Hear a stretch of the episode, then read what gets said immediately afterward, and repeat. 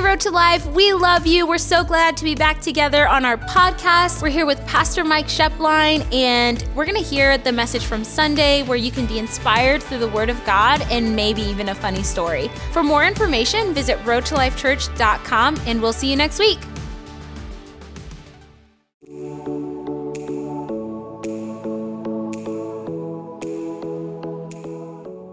As we come into, and today's obviously Easter, the day that we celebrate Easter in, uh, in America and in our portion of, of the world. But when you think about it, I mean, we just had Good Friday a couple days ago, and then today is Easter. And, you know, when you think about what Easter represents in our life, I don't know about you, but I was raised in, I would say we were a religious home, but we were not Christian and there's a huge difference between that is we it was it was a um, my dad kind of would make us go. How many of you know what i'm saying and i hated it. I'm just going to be super honest i did not like it. It was like you say why? Because i always got whipped after church. You say why did you get whipped? Because i could not sit still. And I would poke, I would do, I would, you know, with my brothers. My dad would sit in the middle, and he would, he had eyes in the back of his head, and he would just lean forward in the pew, and I'm like, I just, my mom, if I could get sitting next to her, she would rub my neck, and it would put me to sleep, and I would just be like, but she would do it to whoever was by her, so we'd fight to get by her. But my dad would lean over down and he'd look down the pew and he'd look, make eye contact with you, and say, That's one. He would just look and just say one. And you say, Was that a warning? No, that's a SWAT.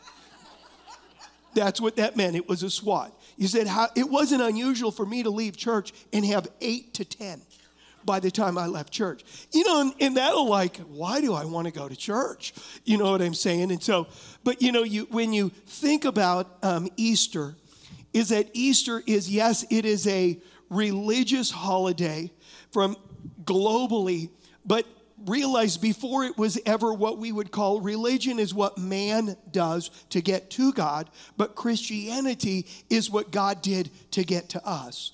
And in when we come together as Christians, you know, our basically Easter is about that God didn't just brush my sins under the carpet, but Jesus paid for them. And we have the power of the Holy Spirit now in our life in the New Testament, transforming our life. And God is changing us from the inside out, not the outside in. And that's what Christianity is all about. I think we all have a relationship with God based on grace, which simply means that we are not attempting to earn our acceptance to God or our performance. And God, because I did this, now you're going to do this or, or you're going to do this. You know, it's grace. And I think there's an acronym up. Go ahead and put it up on the screen. But the term grace means God's righteousness. Did you guys put that up? Why? Everybody, thank you, Ben. No, I'm kidding. It'll be up for the next service. Okay. Grace is God's righteousness at Christ's expense. That's what we got. We got grace, God's righteousness at Christ's expense. But what I want to talk about today is Jesus said that after three days, he was going to rise again. It was prophesied in the Old Testament as well. And Good Friday is about Jesus' sacrifice, and Easter is about his resurrection. But it's the three days between the two that we live. That's where we live. He was the one that, that said, Not my will, your will be done, went to the cross and was crucified. It was the power of the Holy Spirit that rose him from the dead. But our life is in those three days. Our life is the in between. I find that God many times has three days between our crucifixion experience in our life and the resurrection reality of Him coming through and bringing life to an area that maybe we're like, oh my gosh, I didn't think that it was going to make it. And it's what I call the gap that is in between. And it's in those three days that God is wanting to work in us, in each and every one of us, that He's faithful. No matter what it feels like, He's faithful. Even when it didn't go the way that I thought it was going to go, God is faithful to His word. God is faithful when it doesn't look right. God is faithful when it seems like it's all over and we don't know what to do. He's faithful when the world says give up and throw in the towel. God is faithful. He's faithful to his word in, in our lives. And God is saying on Easter, He's saying, Trust me when that's all that you have left, that's all there is left, is I need you to trust me. There is no greater freedom in our life than to experience God's grace in his miraculous power when we thought it was all over. We thought it was, it, there's no greater transformation in our life going through these seasons with Him is what gives us the ability to go to sleep in the back of the boat when everybody else said the boat is sinking. But when we go through a crucifixion and we see a resurrection and God come through, it changes us on the inside and gives us the ability to go to sleep in a difficult time, in a difficult situation in our life. You know, when you think about it, I'm just going to ask the question how many of us are Christians today? How many of us are Christians? Well, about eight or 10 of us. I said, How many of us are Christians? How many of us, okay, now I'm going to say it like Jesus is looking. Okay, how many of us are Christians today? How many say, oh, oh, okay, I'm a Christian? And when you, when you use the term, it, uh, oh, I'm a Christian, what I'm inferring is, is that I am a people of, fa- a person of faith, or we are people of faith. And what that simply means is, is we believe the Bible. We believe that God created the earth that we live in with, from nothing but His Word we believe that when Sarah was 90 years old and had a promise of Isaac that and she no longer had her female cycle that God caused her to get pregnant and have a son. We believe that God led Noah to build a boat when it had never rained and told Noah it was going to rain and that he was going to fill the boat with all of the animals. Noah built the boat. God sent the animals two by two and they all went into the boat, and then the rain came. They went in in pairs. We believe that he parted the Red Sea with a swatch that was so wide, it was at least three miles wide for the children of Israel to go from Egypt into the promised land of what God had for their life. We believe that the Israelites marched around Jericho and didn't say a word, and on the seventh day they shouted and the walls fell down. Do we believe that? Do, do, do we believe that? You know, do we believe that God provided food and water daily for over 3 million people in a desert and that their shoes didn't wear out, their clothes didn't wear out for 40 years? Do we believe that? Do we believe that God was a pillar of fire by night while he was leading them to keep them warm and then he was a cloud by day to shout to shadow them so that they didn't get burned? We believe that that Daniel was thrown into a den of hungry lions that was, that was set up to kill him. But when he went in, not one of them touched him, and he came out. He protected them. We believe that God protected the three Hebrew children when they were thrown into a furnace, and the people that threw them in, it was so hot that they died. And the king looked into the furnace and said, I'm not getting it. I'm seeing four people in there, and the fourth one looks like the Son of God. The fourth one looks, and they came out of the fire. They weren't burned, and they didn't even smell like smoke. We believe that the Holy Spirit caused Mary to conceive. We believe in the virgin birth. We believe that God took a little boy's lunch and fed 5,000 people with a little boy's lunch. We believe that Jesus walked on water. We believe that God used Jesus in the New Testament to raise raise the dead, to cause people who had never seen to see, to, to literally lay hands on the paralyzed in every type of sickness you could imagine. We believe that when it was tax time, that's Monday. that Jesus told him to go fishing, and the first fish you catch, open its mouth, and your tax money is in there. Oh, how many of you would be like, oh, yes, Lord, speak, Lord, your servant is willing? you know what I'm saying? We believe we're going to heaven that we have not seen. We believe that. We be- thank you, honey. We believe that the Savior rose from the dead three days after he was crucified. We are people of faith who call those things that be not as though they are because we believe in a good, loving, faithful, forgiving, strengthening, empowering, infusing, compassionate, loving Heavenly Father that has adopted us and called us His own children. That's what faith is. That's what faith is. God wants us to know Him as the one who defies our reason. He defies it. Some of us right now, you've been through a crucifixion experience, and God wants you to know that He's able to defy your reason.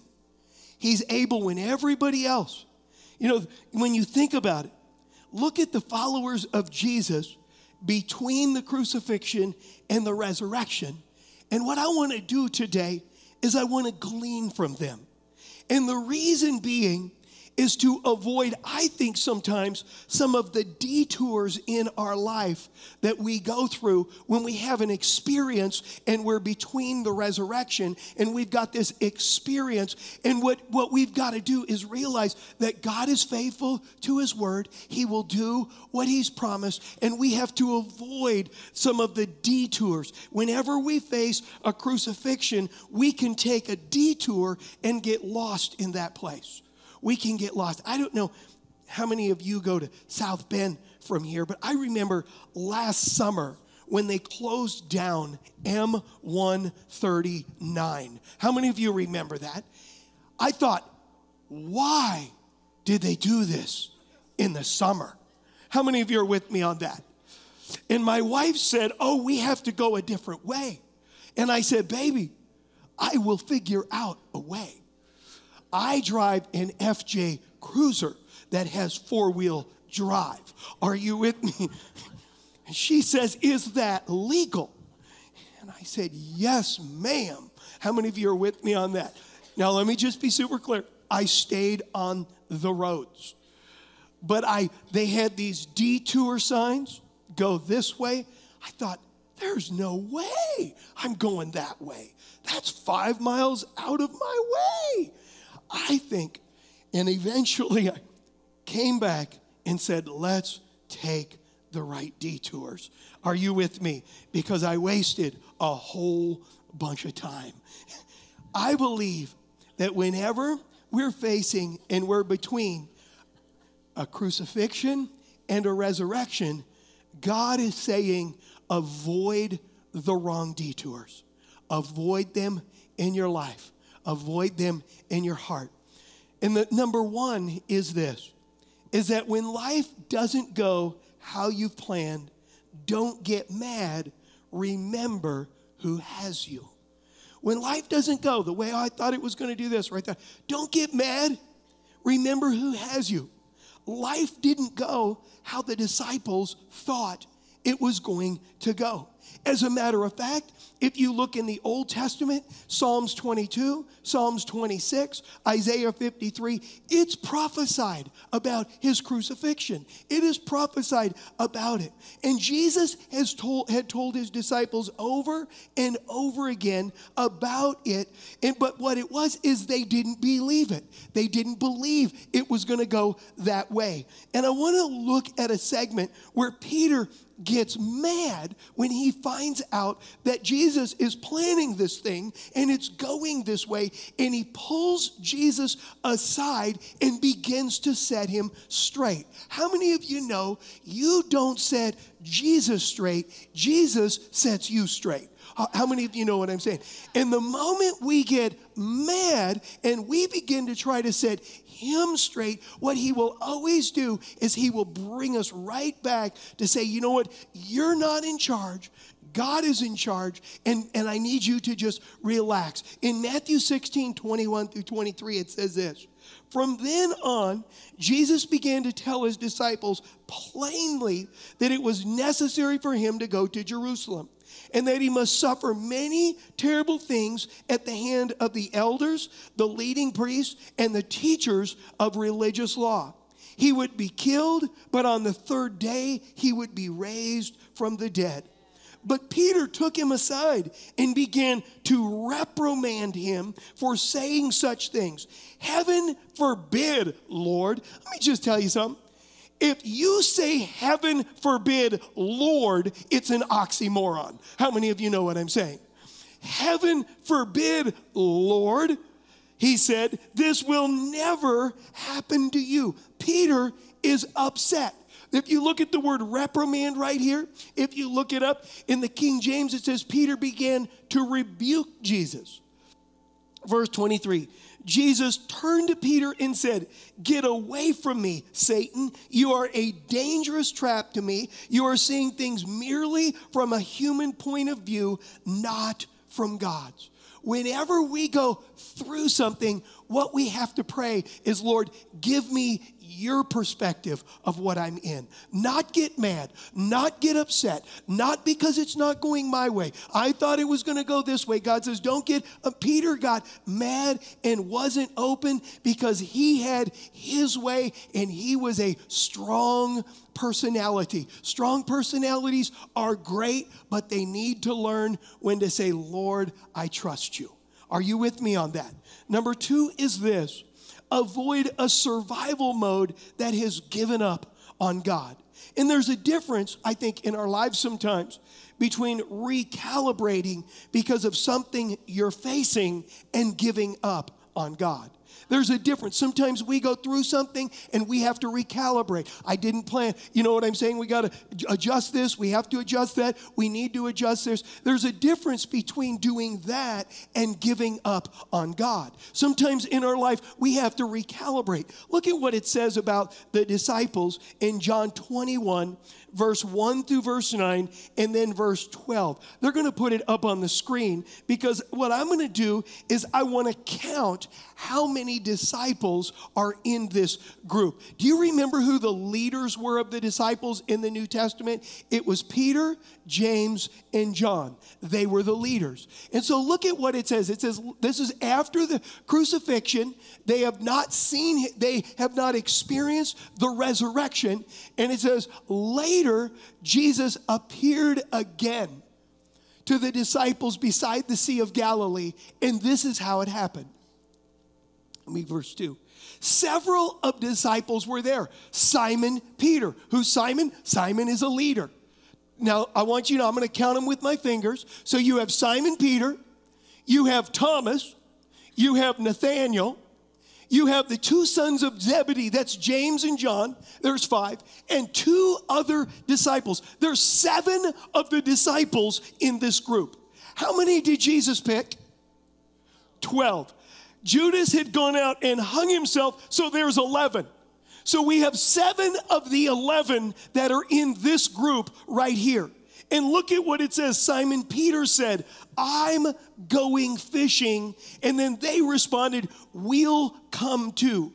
Now, when you look at the term, I'm going fishing, it is not the way you're reading it there. If you look at it in the original Greek, what Peter said is he said, I'm going back to fishing just like I did before I came to the Lord. I'm going back to an old life. I'm going back because of this discouragement. I'm going back to the way that I used to function. And six of the others said, We'll come with you. How many of you know this is not a good situation?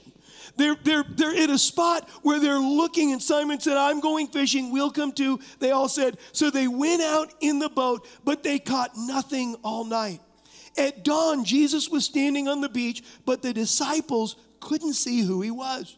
He called out, Fellows, have you caught any fish? No, they replied. Then he said, Throw your net on the right side of the boat and you'll get some. So they did, and they couldn't haul the net in because there was so much fish in it.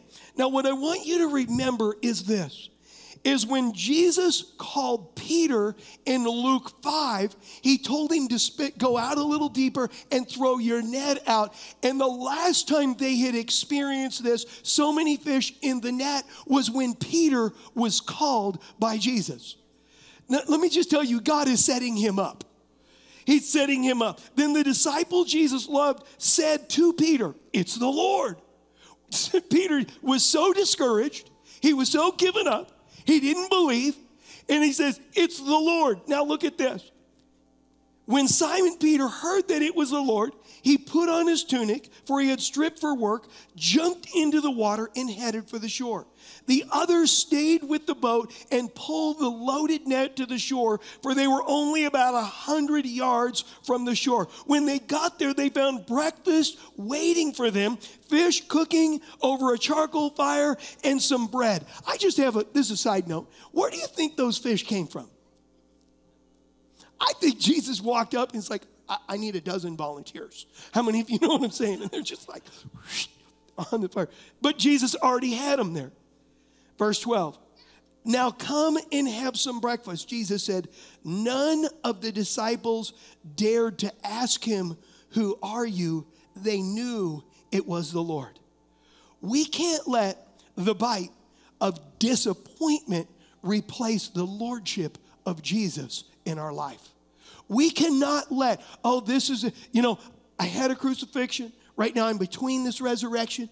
And I cannot let the bite of that disappointment replace that God is faithful, that God is good, that God has a plan, and the lordship of Jesus in my life. See, they went back to their old way of living. I can't tell you how many times people that I know as a pastor, they come in, they have this incredible encounter with the Lord, and something happens in their life that sets them back, and they never let it go. It begins to taint, it affects every part of their faith. Number three is this is learn to draw encouragement from others. Do I have people in my life that I'll listen to, that I'll seek out, or let speak into my life when I'm discouraged? Do I have those in my life? This is huge. We all need it. This is one of the many reasons why we need to be plugged in to a local church and have friends. One thing that COVID did is it dislodged relational rhythms and routines, and it's taken a toll on a lot of people. A lot of people because COVID said, no, you can't be around and, and, and, and unplug. Look at what it says, and I want to read a scripture in Mark chapter 16, verse 14. It says, Still later he appeared to the 11 disciples as they were eating together, and he rebuked them for their stubborn unbelief because they refused to believe those who had seen him after he was risen from the dead. Notice it says not their unbelief, but their stubborn unbelief. Have you ever been around somebody that they've been through a crucifixion experience and they're just stubborn and stuck right there. They're just they're just stubborn unbelief. Jesus showed up and he rebuked them for their stubborn unbelief. When we go through things, grief is natural. But what do I do when I'm facing it? Am I looking to refill with the life of God, or am I simply looking to rehearse and experience that is discouraging and that is hard and disheartening to me? Is we have to stop and say, I realize right now that, okay, I've been through this situation, but I need to draw encouragement. I need to, I realize that maybe right now my cage is rattled, my life is rattled, my situation is rattled, and maybe right now I've allowed some unbelief to get in my heart. Let God work it out, but resist stubborn unbelief. Stubborn is God can come over over and over and over again, but we just won't let it go. Stubborn unbelief is like seeing the guardrail and hitting the gas. God is saying, I need you to realize that I am faithful. You went through it is painful. It is difficult. You don't understand. But I need you to have a heart like Jesus that said, God, not my will, but your will be done. I'm going to trust you. I'm going to trust in your faithfulness. Number four is this is God's forgiveness is greater than your mistake. Sometimes in our lives, when we've had a crucifixion experience, we've made mistakes that have contributed to it. I'm gonna be really honest. How many of you have done that before? I've done that. You know what I'm saying? Where it's like, yow, I'm, I'm having a crucifixion experience, but it is connected to my mistake. You know that when Jesus was having the Last Supper, he said, he said, before this night is over to his disciples, he said, right after communion, he said, before the night's over, all of you are going to be scattered and you're going to leave me. And the Bible said Peter stepped up, and I could just imagine Peter. Peter looked at the other 11 and basically said, You know what? They might all leave you, but I will never leave you. I'll even die for you. And Jesus turns to him and says, Love you, Pete. I'm just putting my words in there. Okay. But before the rooster crows tonight, you're going to deny me three times. I mean, how many of y'all know that is like, oh. and you think about it, and then it says, and we know what happened. Peter did exactly what Jesus said. And one of the gospels says it like this that when Peter denied him the third time and the rooster crowed, that Peter could see Jesus and Jesus turned and looked at him. How many of you know that would just be like, and the Bible says that Peter went out and wept bitterly. He went out and wept. But I want to look at a passage that is right after Jesus rose from the dead in Mark 16, verse 5 through verse 7. It says, This is the, the girls that were the first ones that went in. It says, When they entered the tomb, they saw a young man clothed in a white robe sitting at the right side.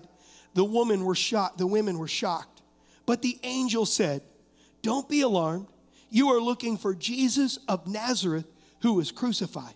He isn't here. He is risen from the dead.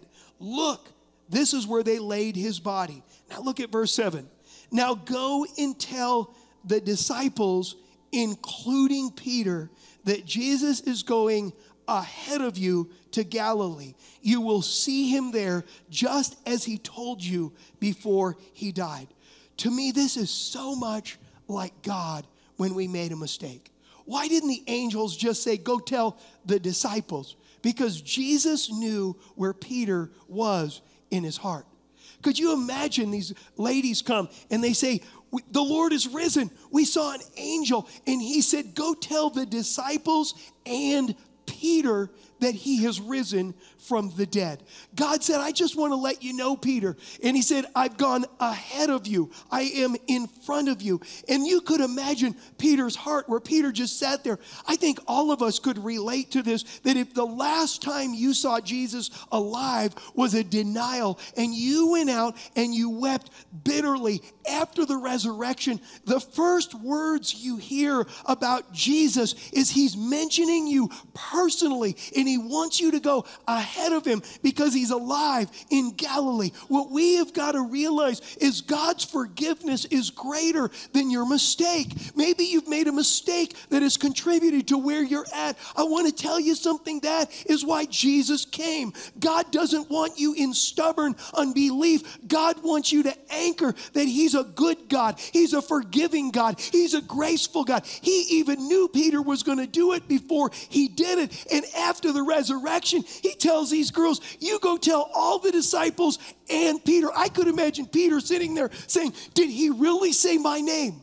Did he really say to tell me to be there? And they said, Yeah, you're the only one. He really said, He said, All of you guys, but then he used your name personally, Peter. Number five is this when between crucifixion and resurrection, remember what he says. We've got to remember what God says. Oh my gosh. It says, after he rose, that they began to remember what he said and they understood.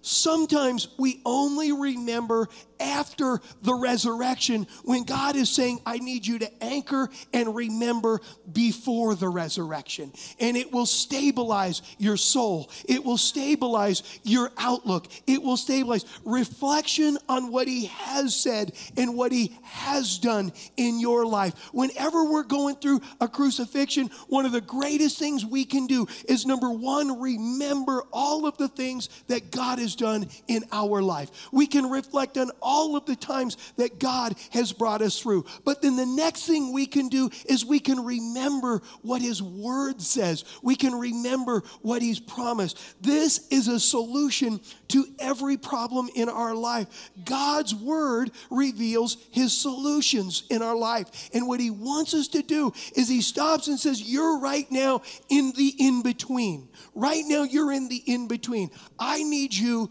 to remember what I have said. I need you to anchor on what I've said. Number six is this is without crucifixion experiences, there is no resurrection faith.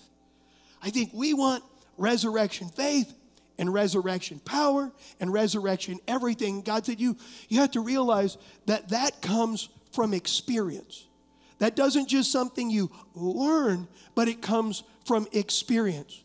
We don't like, and rightly so, facing crucifixion experiences. Are we all in agreement on that? But what we do like is seeing God come through on the other side.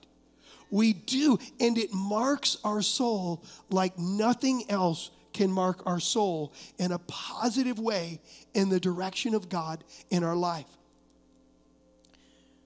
You know, I, I think in our lives sometimes, I believe that God is saying, you know, some people say, oh, God's called me to do this and God's called me to do that. I just want to tell you, before you get to where God's called you to, is you're going to go through some crucifixions and experience some resurrections that are going to so transform your soul that you can handle what He's called you to do he who can handle it. And I think as we come for Easter, I believe today that the Lord is reaching out to each one of us and He's saying, right now, what day are you on? Day one? Day two? Or are you just 20 minutes before the resurrection occurs? No matter what is going on in your life, God is faithful to His word. Let's stand to our feet, if you would. I want to lead us right now in a prayer. Because what I know is that as I stand up here right now, there are some of us that you're in a spot and you're here. Maybe you're here right now because somebody invited you. Maybe you're here because, you know, you going to church on Easter is something that's a tradition in your family. But I want to tell you this God wants you to know Him in more than just a cerebral religious experience. He wants you to know Him in a real way. He wants you to know Him as the one that sees you, that loves you, that knows everything about you, and He wants to lead your life. But what it, what it requires of us is to stop and recognize our need for Him in our life. You know, I look at all of the ones in the New Testament And it all comes back to when you talk about faith, faith is incredibly personal. Your husband or your wife cannot have faith for you. Your boyfriend or your girlfriend, they can't have faith for you. Your parents, they can't have faith for you. You have to have your own faith in God. And I don't know where you're at, but I believe that right now the Holy Spirit is using me to draw you into a relationship with Him. But only you can respond to that. I want us to right now close our eyes, bow our head. God, today as we come this Easter, Lord, we're here because we believe. We're here, Lord, because we need you. And Lord, today, as we draw near to you, we realize that you gave your life to pay for our sins. The resurrection was proof that forgiveness is available. The sins of the world were laid on your back. And when the resurrection occurred, it was God saying, It's satisfied, it's paid for. And Lord, we're here today because we need you. Lord, we some of us very limited understanding, but you're knocking at the door of our life. You're here and you've never given your heart to Christ.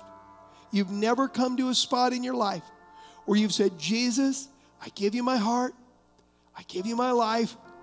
I'm done with doing life my way. I want your way. You're here and you say, That's me. I want to pray with you right where you're at. We're all going to pray together. But I believe that right now, the Holy Spirit is challenging you. Maybe you're online watching. The Holy Spirit is drawing you. He's drawing you because He wants a relationship with you. He's not looking at your past, He's not looking at what you think you need to do before He can accept you. He's saying, Come just as you are. You're here today and you've never given your heart to Christ, or you're here and you're not where you should be and you know it. I want to pray with you. But if that's you, on the count of three, I want you to lift your hand to the Lord. By lifting your hand, it is a, it is a natural response to a spiritual conviction that says, Lord, I come out of my comfort and I say yes to you today. One, two, that's you. Three, lift your hand to the Lord. Thank you, thank you, thank you. Yes, thank you, thank you, thank you. Yes, thank you. Thank you. I want to lead us all in this prayer. Say this with me Jesus, I believe that you are God's Son, that you were crucified to pay for my sins. And on the third day, you rose from the dead. And I'm asking you today Forgive me of my sins. Come into my life. God, I need you. I give you my all. I give you my strengths. I give you my weaknesses. And I invite your Holy Spirit to come into my life and to change me from the inside out. Jesus' name.